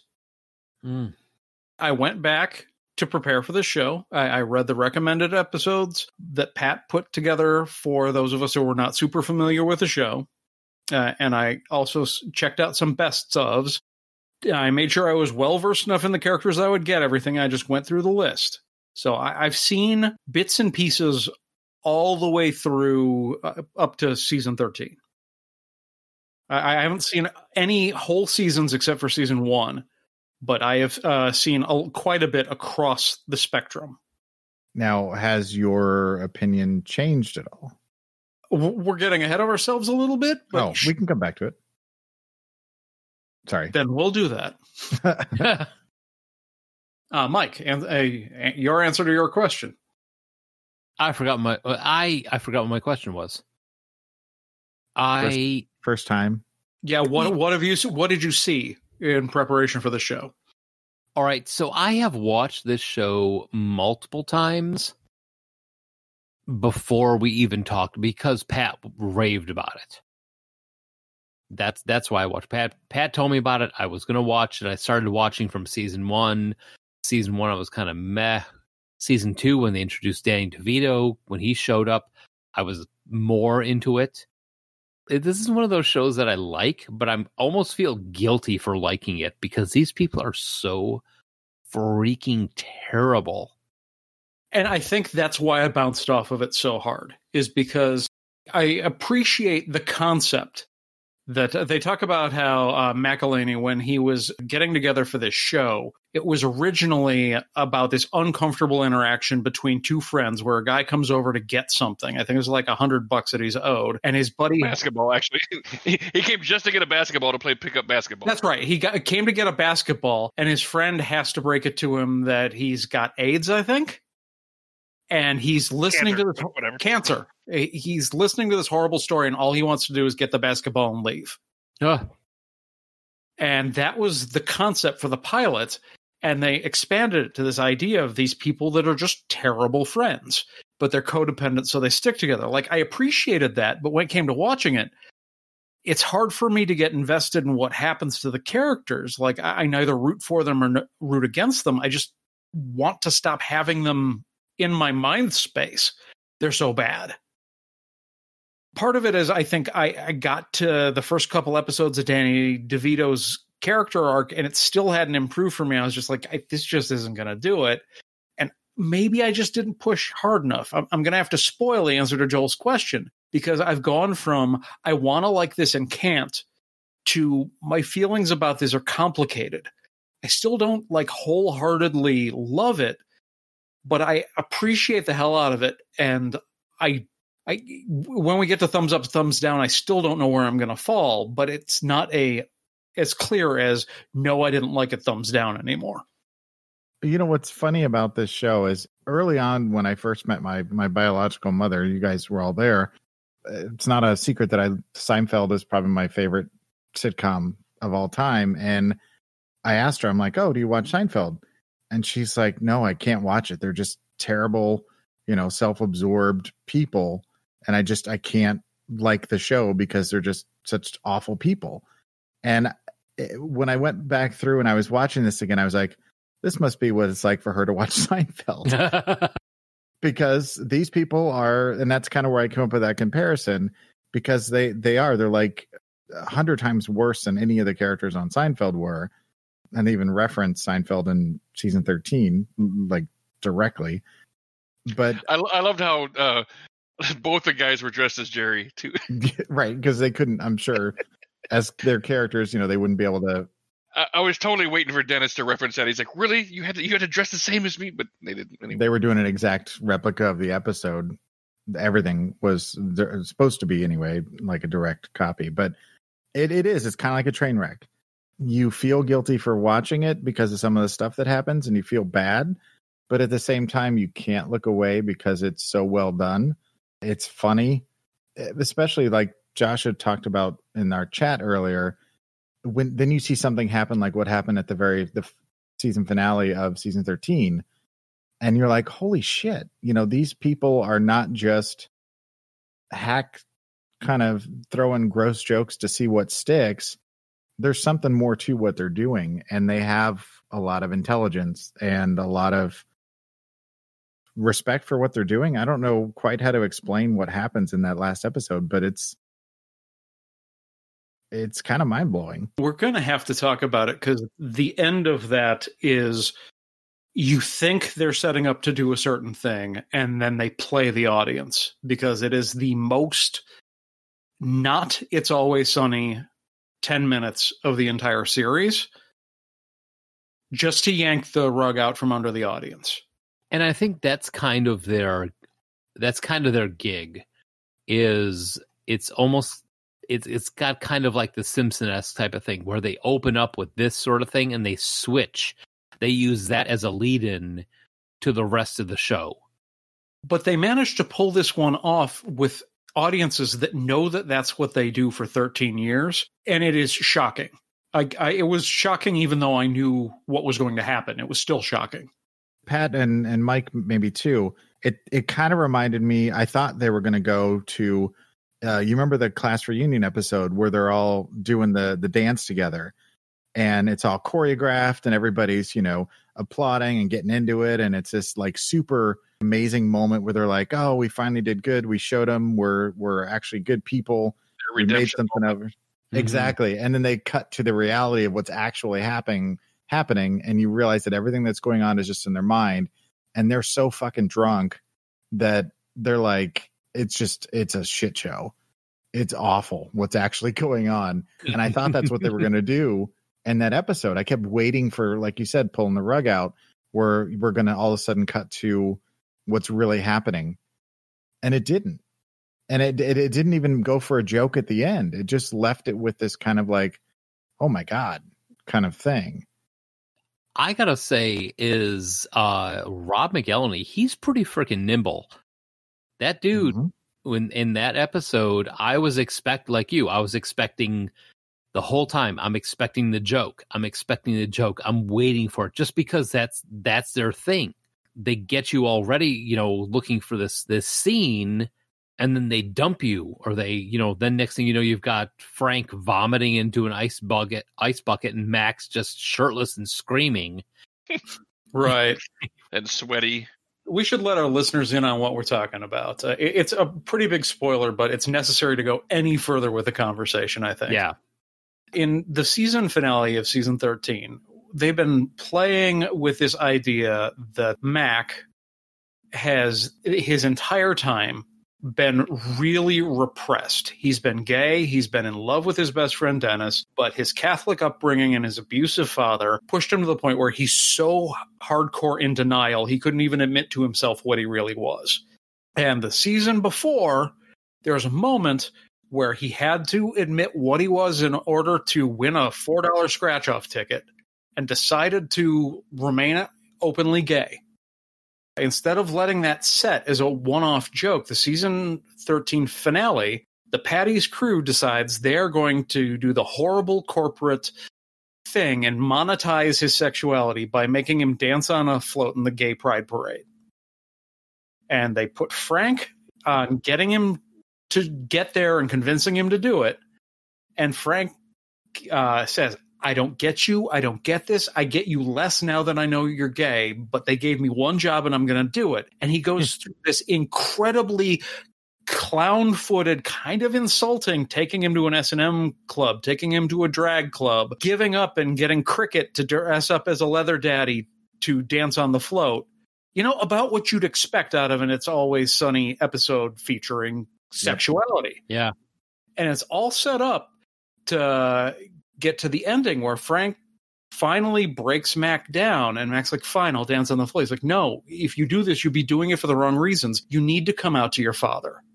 And he has used his money and his connections to organize a special show with some of the stuff from the float at the prison and put uh, Mac's dad in the front row. And once they're all there, there is this beautifully choreographed full five minutes interpretive dance that is all about Mac's feelings. It's done on with a rain machine, water on the stage, and the actual dance was physically dangerous to both Mac and the trained ballerina who he was dancing with. Uh, they both almost wiped out and hurt themselves seriously. And Mac's not a trained dancer. I mean, he nailed it though. Yes. And when you get to, they even choreographed around the turning point in the song where his father got up and walked away, not accepting his son. That was like the turning point for him breaking down and then eventually seeing the light and accepting himself uh, with his angel telling him it's okay. It's this rare, almost unheard of moment in the series where it's played completely straight and emotional. And one of the last things you see is cutting to Frank, who's like in tears and he says, Oh my God, I get it. And that's how this season ends. Yeah. So, Pat, as a longtime fan of the show, how did you feel about this episode? I thought it was it was beautiful. It was a it was interesting the entire time the dance is going on. I kept waiting for the shoe to drop, and it never did. It was beautiful and well done, and I can't wait to see. I'm going to start watching 14 probably as soon as this podcast is done, just to see where they go with it. Well, and that's just it. That they, it's like you have a show that's running that long. It kind of gets to a point where it's like, well, what do we do now?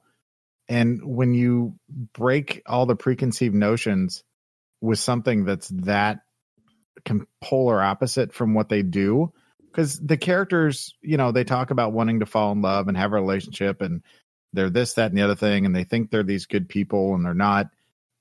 It's the first kind of real moment where you actually see any of them have a legitimate emotion that isn't based around something awful or that's completely selfish. And I mean, granted, it is it is a uh, something that's very focused on himself, but it's not a selfish sort of thing.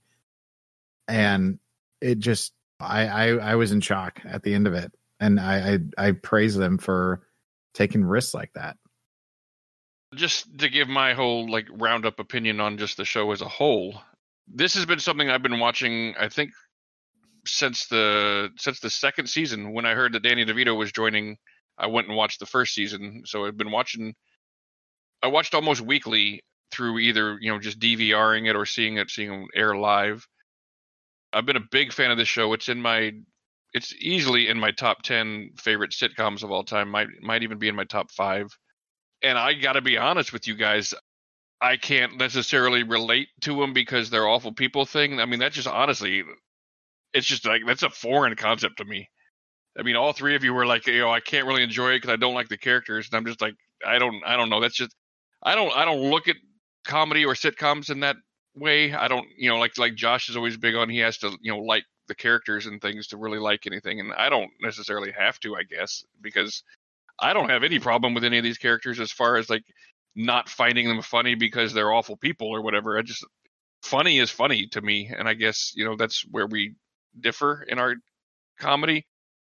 They they somehow manage to punch down without actually punching down for one which i find impressive as hell in their writing.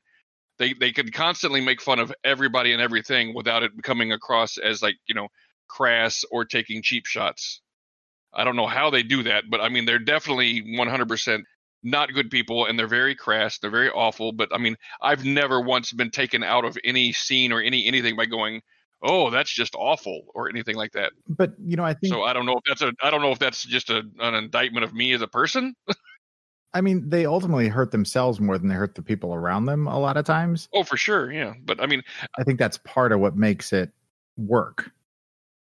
Yeah they always end up the butt of their own jokes and schemes and everything so that helps for sure It's like in the the first season or the first episode of season 13 where when Mindy Kaling is there.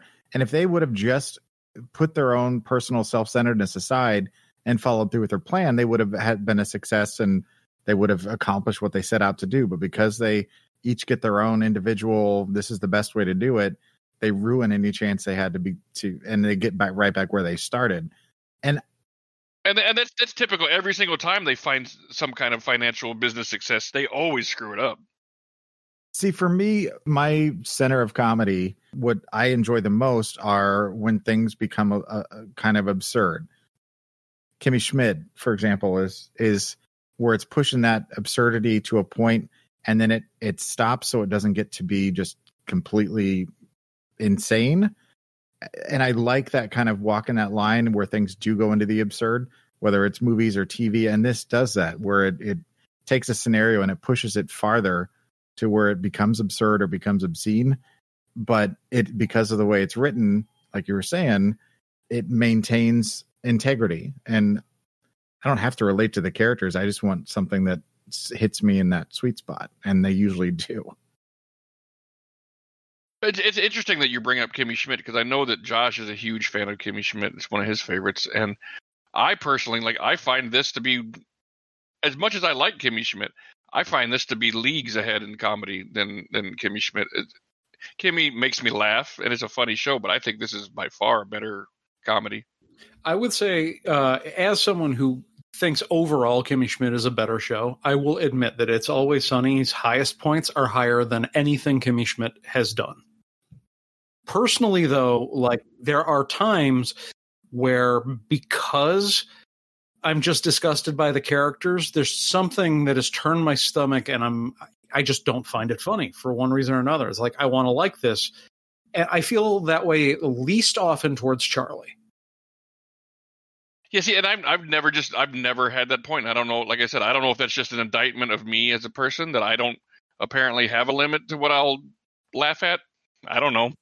And it's necessarily a limit. It's just like whenever I'm approaching fiction, like I'm letting these people in their world into my headspace.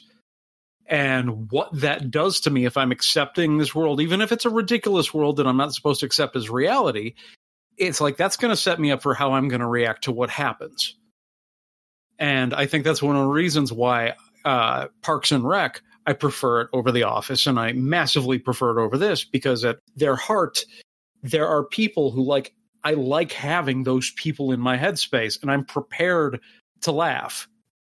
And granted, the writing's got to be sharp anyway, but I definitely think that if the world and the characters that inhabit it do something negative to my psyche, it makes it harder for me to enjoy myself enough to be ready to laugh at what they're doing and not just be disgusted by it.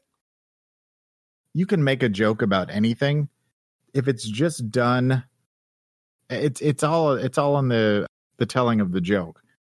You know, if it if it's done in such a way that it's either got something to say or it's it's smart or there's something to it that uh, redeeming's not the right word, but you know, you can have your dick and fart jokes and they be incredibly funny or they just be completely a waste of time and it all depends on how the setup is, what the joke is, how it's told.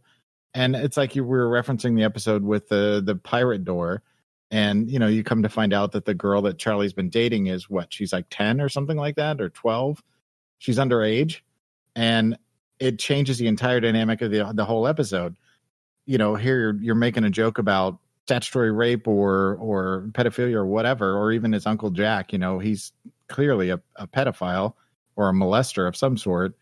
Um, he just likes to wrestle, Joel. Come on. but it's funny. It's funny because of the way that they set it up and the way that they pull it off. And, well, and it's not the content of the joke. Sorry to cut you off there. No, you're fine. Go ahead. I just just want to make sure you guys aren't misinterpreting what I'm saying. It's not that I disapprove of the content of the material they're taking. I thought Frank's Little Beauties was brilliant and hilarious, hmm. despite the fact that the entire thing is predicated on Frank's afraid he's going to be thought of as a pedophilia. Oh, little uh, kids, that's not yeah. right. it's it's not the content. That's I completely agree with what Joel's saying. That like, so long as it's handled deftly, you can get away with just about anything. Yeah, and that's yeah. my my number one rule. I think you guys know that is you know you could say whatever you want to me as long as it's funny. I'm definitely of the ilk that nothing is off limit as and long as it's funny. You know, two out of the three of us have cashed in on that multiple times. well, and that's one of the reasons that I love our friendship.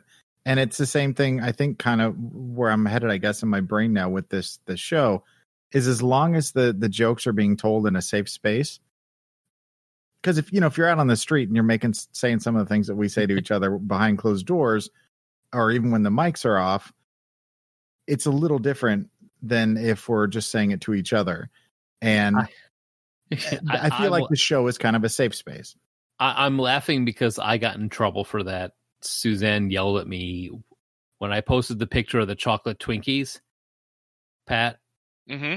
And and you said you don't win you don't win friends with Twinkies, and I responded with, "If I had friends, I wouldn't hang out with you." Right. Uh, and Suzanne, Suzanne saw that. My wife saw that, and she was like, "Michael, how can you say that to him? He's your best friend." And I'm like, "He's my best friend. That's why that's, I can that's say why, that." Exactly. like, like like the answer's in the question. What are you talking? Yeah, like what? Do you, I don't understand what the problem is. That's not as that's not even like a tenth as cruel as the cruelest thing I've said to Pat. And oh yeah. I, I'm the one making the argument that if you're a bad person, I'm having a hard time finding it funny. well, and that's like I've I've said a hundred times before is you know we love each other, and but we do it by cutting each other off at the knees. You know, that's how we show each other we love each other. That we're, Yeah. you know, we're not doing one of the things that like I have come to appreciate it and I'm coming around on the show, but like the fact that they constantly betray each other, sometimes not even for personal gain, but just because watching someone else fail is hilarious. Yep. Yeah. Like, did you see the, epi- the episode when they thought that they had broken Dee? like they they set her up to be a, a, a, a stand up comedian successfully. Like they they got this whole thing oh going my where they God. yeah, and and at the end of it they find that they're all just pranking her. Like oh Yeah, it's it, it was difficult to watch, and the more I got to understand the characters, the more I could get over that and like see their character development and be able to care about who they were as people. But it, for me, it was a big reach for me to give a damn whether they succeeded or failed. I think I eventually got there, which is why I think I'm going to watch more of this show. But it was difficult for me, and it's not the content it's who they are as people. Well, and sometimes uh, a lot. Well, and with the case of Dennis specifically, they keep making him a worse and worse person. Oh my god. Dennis is like, I am a golden god. What I mean- the hell? Well, and as of season 13, they've pretty much cemented the fact, just with the escape room episode alone, if you don't count some of the other stuff in the season, that he is probably, you know, the implication is there yeah that he's doing some pretty horrific things to women. It's not the implication. You're in no threat. He he's well, you're obviously in no danger, so there is danger. he's forcing consent or or faking consent on behalf of of women that he can lure back to his apartment and i mean that's a horrific thing that's i mean that is a horrible horrible thing to think about but because of the the show and the way it's done it's funny Or the one episode where they're all trying to get to the movie. And they're like Dee winds up in the sewer with the wave of shit behind her, and Oh, he's yeah. popping cassette. Oh, I take too long on my work, and he's puts the cassette tapes into the car, and he's listening. He's like recording every woman that he's been with, and the one the one girl's like, "Oh, I have to get home to my mom." Your mom? What? Uh, uh, uh, how old are you? I'm like, I, I'm only like 16. He's and he's like, oh shit, why am I recording that? Like, and then later on, you uh, in the um high the high school reunion episode, uh, after his Golden God speech, and he comes back and he's got he pulls the panel off the side of the inside of his car. In a hidden compartment. Yeah. Hey, hey, hey! What are you what are you doing? Zip ties and duct tape. Tape and I- like stretch wrap I, and all I that. like I, I like binding. I like to be bound. I like it was just like, dude. they've insinuated on a couple of occasions that he might be a, a serial killer or Or the, something the scene in the therapist's office when he's talking about chopping up Dee into little tiny pieces and putting her into a glass cube on his mantelpiece. like, you can't be serious. Of course I'm not serious. Think of the smell, Dee. Yeah. And the, the thing is, like, all the characters are kind of like Josh was saying, they are 100% awful. If these people, which I'm relatively certain that these people do exist out there somewhere, but if I interacted with anybody from the show on a regular basis, I would loathe every single moment of it. But watching it from that third person, where you're outside of what's going on, you can sit back and laugh at it this is some funny shit. And some, there's been more than one time where I have laughed out loud at a scene in this show and immediately felt bad about it. It was like, that is not something I should have laughed at. I feel terrible for laughing at that. Why? Because those, these are awful people doing awful things to themselves and to each other. I almost want to feel bad for Rickety Cricket. You should you should feel bad for Rickety Cricket. I mean, he is the one person in the whole run of the show that does the least and has the most awful things happen to him. where he started out essentially as a good person Yeah, Mhm. they I they completely destroyed him over and over and over again.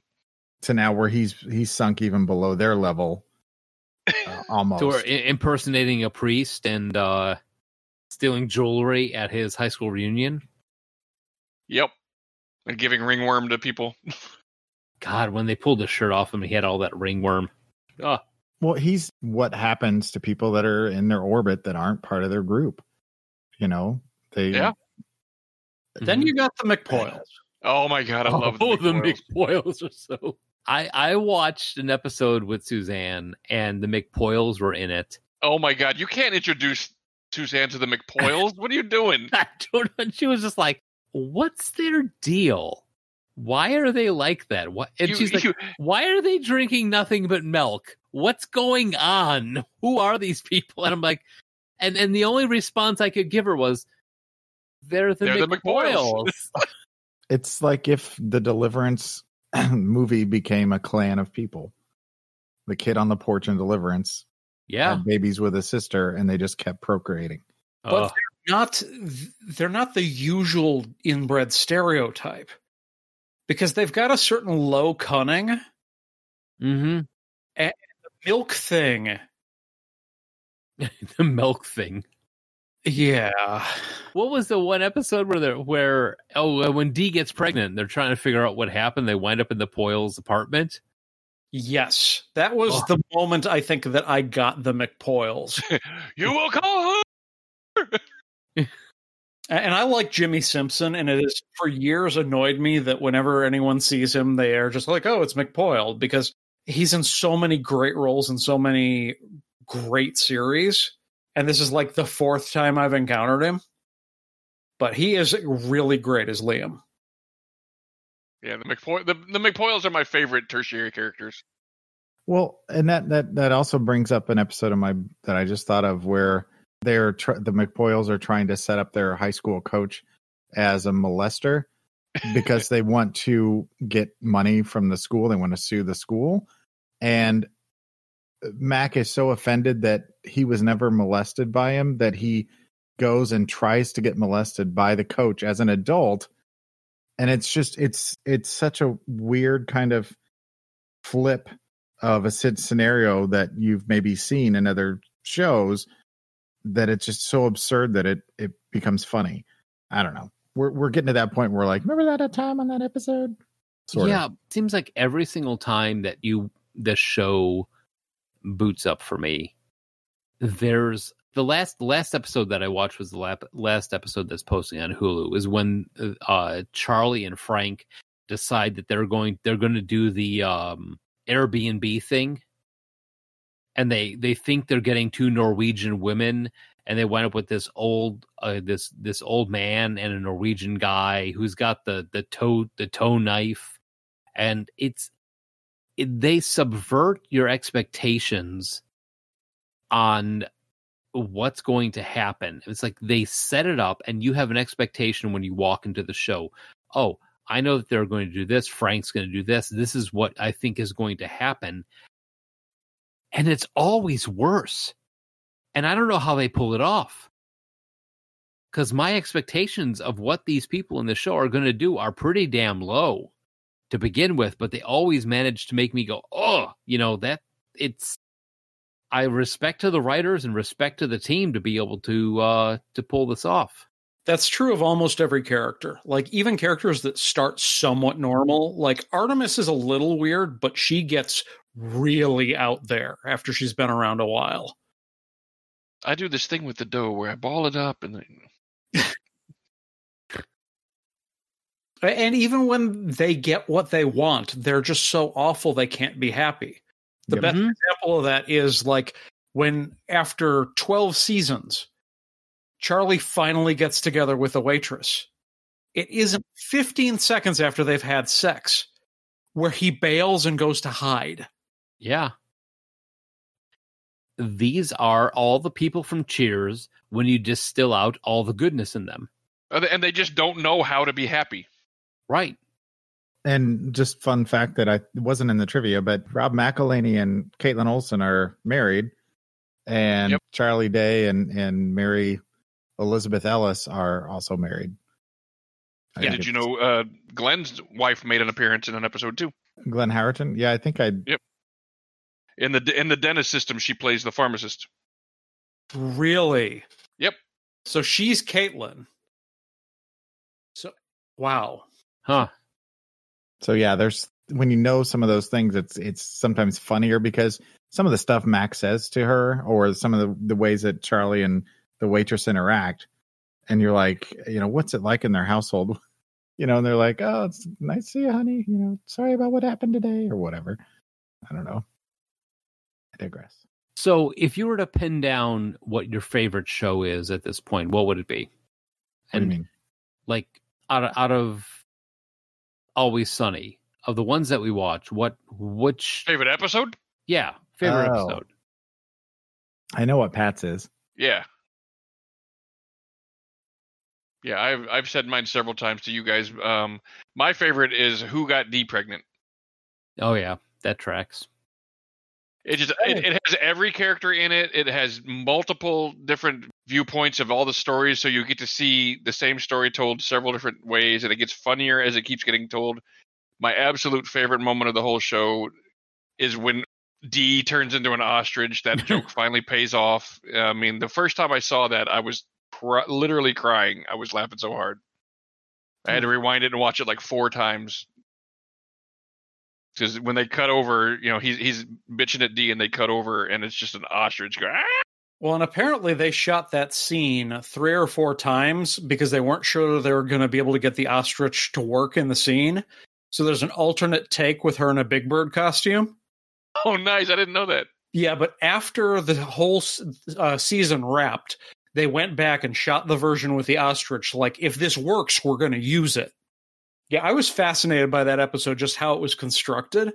It's probably my second favorite, just because Frank's Little Beauties Oh, it is good. it's so gross and just there are very few things funnier than Frank coming out after having been made up by the mortician.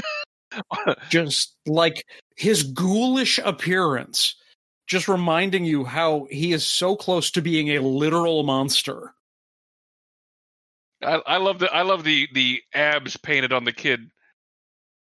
Like during during his uh when they redid the Yankee Doodle Dandy and the kid Yeah. comes out and he, they did painted abs on him. I'm like, oh my god, it's just so funny. I did call from the moment he appeared on screen that the guy who was claiming to be from a parents' council was going to be a pedophile. Just like I saw that twist coming. For me, I'm really partial to the gang makes Lethal Weapon six. Um, I like the Thundergun Express episode. Uh, what was the other one? Oh, the- well, the Nightman Cometh is just kind of a classic. oh, that yeah, that is so good. but yeah, I think I'm gonna go with the, the Lethal Weapon six just because I I, I like uh like uh Be Kind Rewind, you know that kind of thing where you see people remaking things, famous movies and whatnot. It's just funny, especially with uh, Mac and Dennis switching roles halfway through as to who's Riggs and who's Murtaugh, and I don't know, it it it hits me in that sweet spot. Probably for me, the gang goes to um I just love when they go to the beach. Oh, um, Jersey Shore. The gang goes to Jersey. Oh Shore. God, that one. Yeah, the rum Oh. ham. the rum rum ham. Rum ham. rum ham. it was the whole premise of Dennis and Dee. Oh, we had so such a great time there. We totally need to go back. It's so amazing.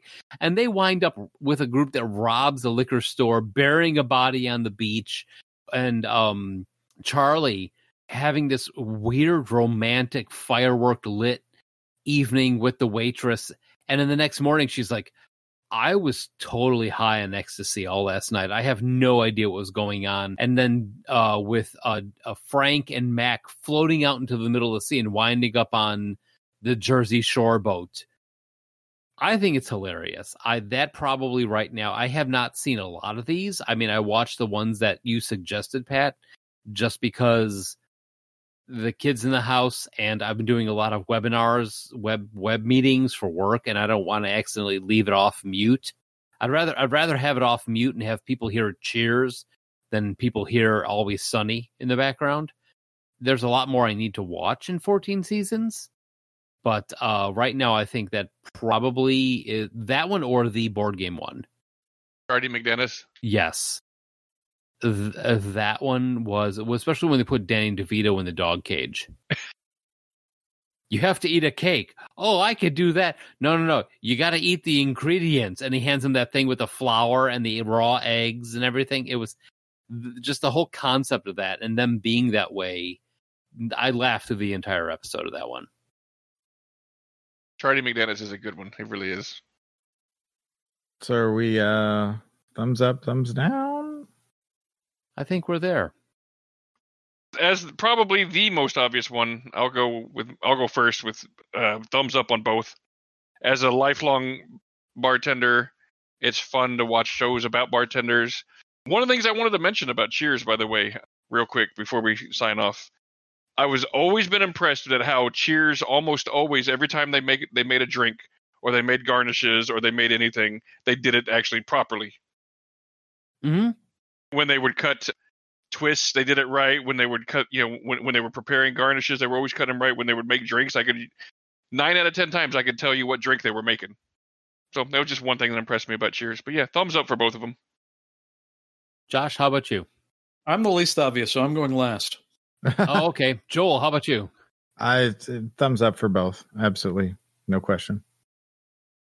I've I've got to go thumbs up for Cheers. I mean, it's timeless, it's funny, its characters are great, and the episodes are always funny, even when you know the jokes are coming. Uh, for Always Sunny, I'm gonna go thumbs up for most of the time. Sometimes the shows, I mean, just for my taste in comedy, are a little bit too cringy for for it, but I'd say it's about a good 30-70 mix of me laughing out loud. Well, that's going to make us a clean sweep because I, I do think that I've been flip flopped. It's an obvious thumbs up for Cheers, but I'm going to come down on the side of thumbs up for It's Always Sunny. A- And I think I'm going to continue to watch. And I think the more I watch and the more I appreciate the characters, like the initial problem was that I couldn't care about them. And now that I've seen enough of it, I think I can and I can appreciate why it's funny. So, yeah, this is going to be a clean sweep of two thumbs up for all four of us. Nice. Right on. Well, I'm, gl- I'm glad you're going to give it more shots too, because you will. I would before you even said that, I was going to say the more you watch, the more you're going to like it. And that's the thing is I think that on my first try, if I just pushed a little further, maybe I would have been a fan before we even got here. But I'm glad we did this show to give me the uh, excuse to push a little further. So uh, yeah, I mean, it's the longest running live action sitcom for a reason. for sure. And I'm I'm not I'm not going to say that I can't understand why people don't like it, but I definitely can't understand why you know people that say it's not funny. Sure. Well, if you have any opinions on Cheers or It's Always Sunny, let us know. Give us a call at 708 Now Rap. That's 708 669 9727. Yep. And uh, like I said before, Apple Podcasts, Blubrry Stitcher. Find us on Spotify and uh, leave us some reviews on Podchaser. Also, one of the things I wanted to mention was we now have merch. Go to teepublic.com or click the uh, the button on our Facebook page. It'll take you over to the store where you can get some t-shirts and mugs and stickers and I don't know. We got a bunch of stuff on there. Onesies, magnets. Onesies, Flamethrowers, flamethrowers. You've rocket got launchers. rocket launchers, and all sorts of stuff with our logo on it. Worm hats. Worm hats. We got denim a worm chicken. denim Verm chicken. hat's verm hat. We have a forty going on fourteen. Kitten mitten. Uh, uh, kitten mittens and Is toe your knives. making too much noise all the time. Uh, Sorry, I probably cut out the mic. You You totally blew You out the totally blew out the mic on that one. I feel so sorry for any sound guy that's got to record Charlie Day doing anything. And oh, by the way, last thing I want to talk about is just in general, just Charlie Day's songs. Like every time he does a song, not just talking about the Nightman Cometh, but anytime he sings a song, writes a song, any of that kind of stuff, it's almost always hysterical. Charlie Day is a funny, funny guy. Yeah, and he's very like musically talented. Like you know, I, I I'm always impressed by somebody that can write a song and make it funny and make it good. Well, and that's kind of the thing about his character too. Is like for almost everything, his IQ's about eighty, but for music, he's a genius, Yeah. and he doesn't even realize it. when he's like, "What is that? The ocean? Yeah. What's on the other side of it? Europe. Don't try to swim to Europe. Right. Don't swim to Europe." I, I, Charlie probably is my favorite character out of the whole team. Uh, I'll have a milk steak, boiled hard, some jelly beans served raw. All right. So, uh, Joel, what are we doing next week? Uh, next week we're going to be checking the fridge for uh, some leftovers or possibly even a casserole. Oh, I see. I Interesting. guess I'll take that milk steak to go then. Yeah. So, uh, yeah, next week uh, we're going to talk about food. Talk about Leftovers. leftovers and casseroles, which we're kind of like, hey, how are we going to do a show on that? And then the other time we're like, hey, we've done stupider shows, Furniture. Oh, wait. furniture show. Hey, I mean, we we could talk for an hour about just about anything. I Yeah. think you guys are going to be surprised when it comes Yeah. to food shows. uh, Leftovers is a broad topic. This this may be a longer show than you guys think. Oh yeah. Yep. Yep. I'm anticipating it. So uh, definitely, but uh, join us next week. Leave us a message. Let us know what you want. And thanks for listening. And uh, we'll be back next week. www.dicktowel.com. Now, if you'd like to go toe to toe on bird law, Hello. Ah.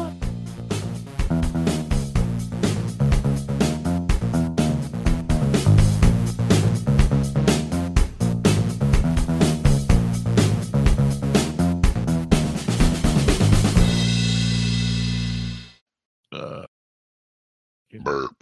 Uh, uh, we're very gassy tonight. When aren't we, Gassy? I was going to say when I'm sleeping, but that's probably not at all true. no, it's, not. It's not. not at all true. We've all slept in the same room with you, man. It's like sleeping next to somebody doing a tuba solo.